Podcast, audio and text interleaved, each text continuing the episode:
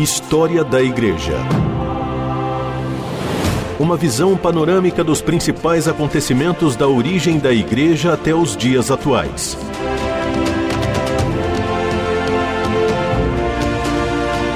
A apresentação do pastor e historiador Marcelo Santos.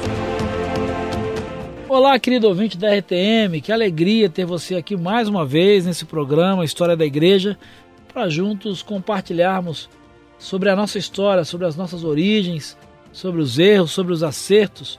E nós estamos conversando sobre o cristianismo aí na sua origem ainda, nos seus primórdios. Né? Falamos aí no último programa sobre a sua expansão, sobre o momento em que o cristianismo vai deixar de ser ali uma comunidade no entorno de Jerusalém e vai se expandir por todo o Império Romano. O que eu quero chamar a sua atenção hoje, o que eu quero conversar com você hoje, é o fato de que esse cristianismo vai crescer e crescer de uma forma assustadora debaixo de uma violenta perseguição, debaixo de situações completamente adversas. Às vezes, na pregação do evangelho, muitos de nós, como cristãos, né, sentimos a dificuldade e dizemos: ah, é difícil, ah, é complicado, eu não consigo testemunhar, eu não consigo evangelizar. Quando a gente olha para a história do cristianismo, a gente vai perceber que ele só chegou até mim, ele só chegou até você, porque mesmo debaixo de perseguição, os nossos irmãos e irmãs, os primeiros cristãos, eles continuaram a pregar o evangelho, continuaram a defender a fé cristã. Mas que perseguições foram essas? Que tipo de perseguição o cristianismo sofreu na sua origem que até chegou a colocar em risco mesmo a continuidade da expansão do evangelho? A gente pode falar que uh, o cristianismo sofreu dois tipos de perseguição, ou que houveram duas motivações para essa perseguição. A primeira delas, a gente pode dizer que foi a antipatia popular. Como assim antipatia popular? A gente conversou sobre o fato de que o cristianismo ele surge dentro do judaísmo. E obviamente os judeus não ficaram nada satisfeitos, nada felizes no fato de que esse movimento que começa dentro do judaísmo começa a fazer adeptos e a tirar adeptos do judaísmo. Né? É uma questão até de reserva de mercado, se é que a gente pode chamar assim. É, muitos judeus acabam se convertendo ao cristianismo e, enciumados, líderes judeus começam a acusar, a levantar falsas acusações contra os cristãos para o Império Romano. Por exemplo, os judeus começam a acusar e a denunciar os cristãos de serem canibais. Como assim canibais? É, você sabe das refeições em comum, né, e do memorial que é estabelecido pelo Senhor Jesus, que é a ceia do Senhor. E o que que os judeus faziam? Eles chegavam lá e diziam: olha, esses cristãos são esquisitos, aí eles são até canibais. Eles têm umas reuniões secretas em que eles bebem o sangue, eles comem a carne. Essa turma é esquisita, essa turma é meio estranha. Outras acusações que eram feitas eram de festas bacanais. Como assim festas bacanais?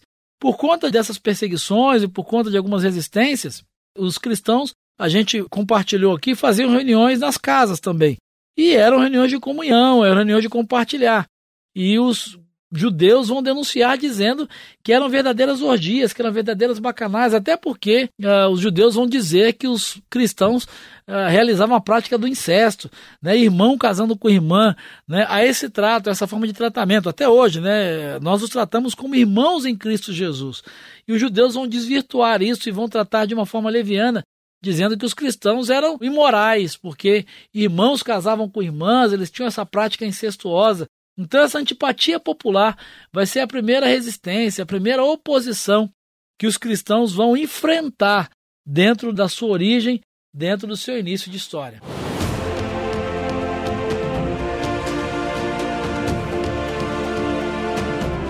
Você está ouvindo História da Igreja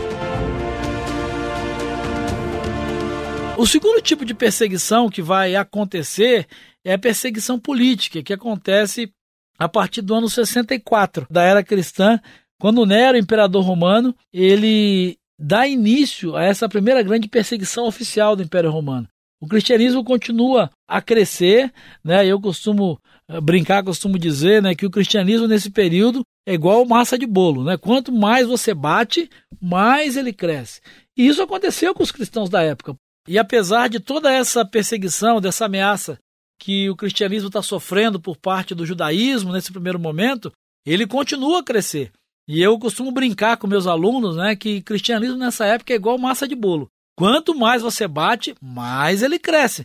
porque ele continuou a crescer a ponto de o Império Romano se sentir ameaçado por esses cristãos. E Nero, imperador romano, no ano 64, depois de um acesso de loucura, de incendiar os jardins de Roma, ele precisa arrumar um culpado para isso, ele precisa arrumar um bode expiatório. E quem é acusado, quem ele consegue acusar disso? Os cristãos. Então o Império Romano começa a partir do ano 64 a perseguir os cristãos de uma forma oficial. Essas perseguições vão durar até o ano 313. E é interessante observar que algumas delas vão abranger todo o Império Romano, mas outras vão ser localizadas, vão ser regionais. E o que é que definia essa perseguição? Para que você entenda, não foi uma perseguição contínua, de 64 até 313. Foram várias perseguições, vários momentos de perseguições liderados por vários imperadores diferentes. O que vai definir é quem está no poder. Se o imperador que assume é um imperador simpático ao cristianismo, é um imperador que não tem nenhuma dificuldade com o cristianismo, o cristianismo ele tem um período de paz, um período de tranquilidade. Mas se o imperador que assume ele tem algum tipo de aliança com o paganismo, ou algum tipo de interesse, ou até mesmo a sua prática está muito aliada ao paganismo, ele vai deflagrar perseguição aos cristãos. E esse período vai ser marcado por testemunhos sangrentos, né, de martírio e de muitas histórias que você pode encontrar, inclusive, em vários relatos. Existe um livro que eu posso até recomendar, indicar para você, chamado O Livro dos Mártires, de John Fox, que vai registrar alguns desses relatos de martírios que são realmente impactantes, são emocionantes mesmo, e que mostram a fé desses nossos irmãos e irmãs. E aí talvez você possa se perguntar, mas como é que o cristianismo continua a crescer apesar de tanta morte, né, apesar de serem queimados vivos, apesar de serem devorados pelas feras, como é que as pessoas que não são cristãs vão aderir a essa fé? Como é que as pessoas que não são cristãs vão se envolver com um movimento que inevitavelmente vai levá-las e pode, pelo menos, levá-las à morte também? É essa chave, é esse segredo e é esse testemunho que eu quero compartilhar com você, para que você entenda a importância do testemunho da fé cristã, o testemunho dos mártires cristãos e o meu e o seu testemunho hoje em dia. História da Igreja. Personagens e processos históricos para compreender o presente a partir da experiência do passado. O cristianismo ele vai ser marcado pelo testemunho dos mártires. É interessante até usar essa expressão, né? Porque a palavra testemunha, na verdade, significa mártir.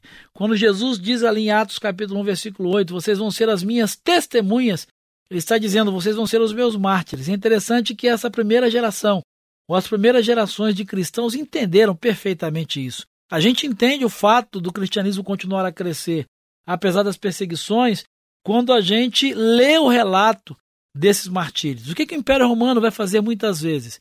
Com aquela história que a gente conversou, né, do Coliseu, das festas, né, de tentar criar aí o lazer para alienar a população dos problemas sociais e políticos, os governantes romanos, eles faziam grandes festas e grandes celebrações, onde promoviam as festas, as guerras dos gladiadores e, em alguns momentos, o martírio de cristãos para que o povo pudesse se alegrar e jogava pão, dava alimento, eram grandes espetáculos. E o que é que acontecia nesses martírios? Por exemplo, se divulgava lá, né, próximo final de semana, cristãos queimados vivos. E aí a turma ia para lá, era de graça, era um divertimento muito grande, recebiam pão, recebiam alimento, Enquanto os cristãos estavam ali, naquelas estacas, preparados para serem queimados, antes de serem queimados, um começava a cantar, por exemplo, Te louvarei, não importam as circunstâncias. Claro que não era essa a canção, né? Mas eu estou exemplificando para você. Mas começavam a cantar canções que expressavam a sua fé. Enquanto eram queimados vivos, eles cantavam, eles adoravam a Deus. E isso impactava quem estava ali assistindo, dizendo: Poxa, esses camaradas são loucos mesmo. Esses cristãos são pirados, os caras são fanáticos demais. Que loucura, você já pensou? E iam embora para a sua vida. No final de semana seguinte, eles voltavam para um novo espetáculo: cristãos jogados às feras, devorados vivos. E enquanto aqueles cristãos estavam ali aguardando serem devorados, um deles, por exemplo, começava a cantar: Tu és fiel, Senhor, meu Pai celeste. Pleno poder aos seus filhos darás. E aí começavam a cantar canções né, que expressavam sua fé, e enquanto os animais eram soltos e vinham devorá-los, eles cantavam da sua fé, e aquilo mexia com aquelas pessoas que estavam assistindo. E aí na segunda, na terceira e na quarta semana eles diziam: bom, um cristão fanático, dez cristãos, oitenta, mas centenas, milhares desses caras, todos eles testemunhando da sua fé, eles têm alguma coisa diferente que eu não tenho.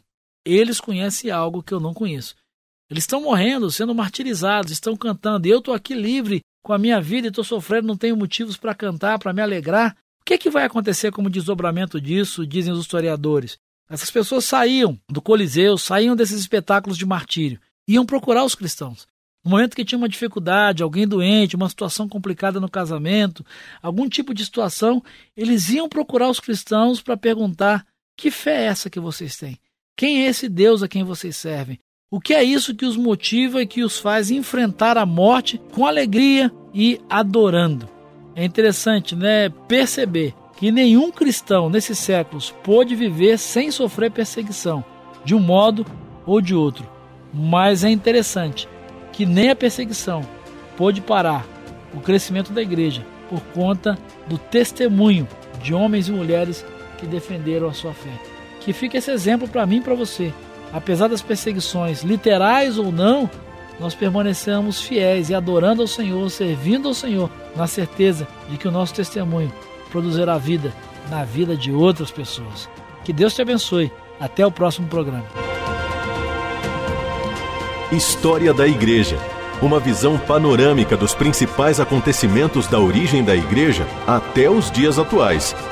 Produção e apresentação: Pastor Marcelo Santos.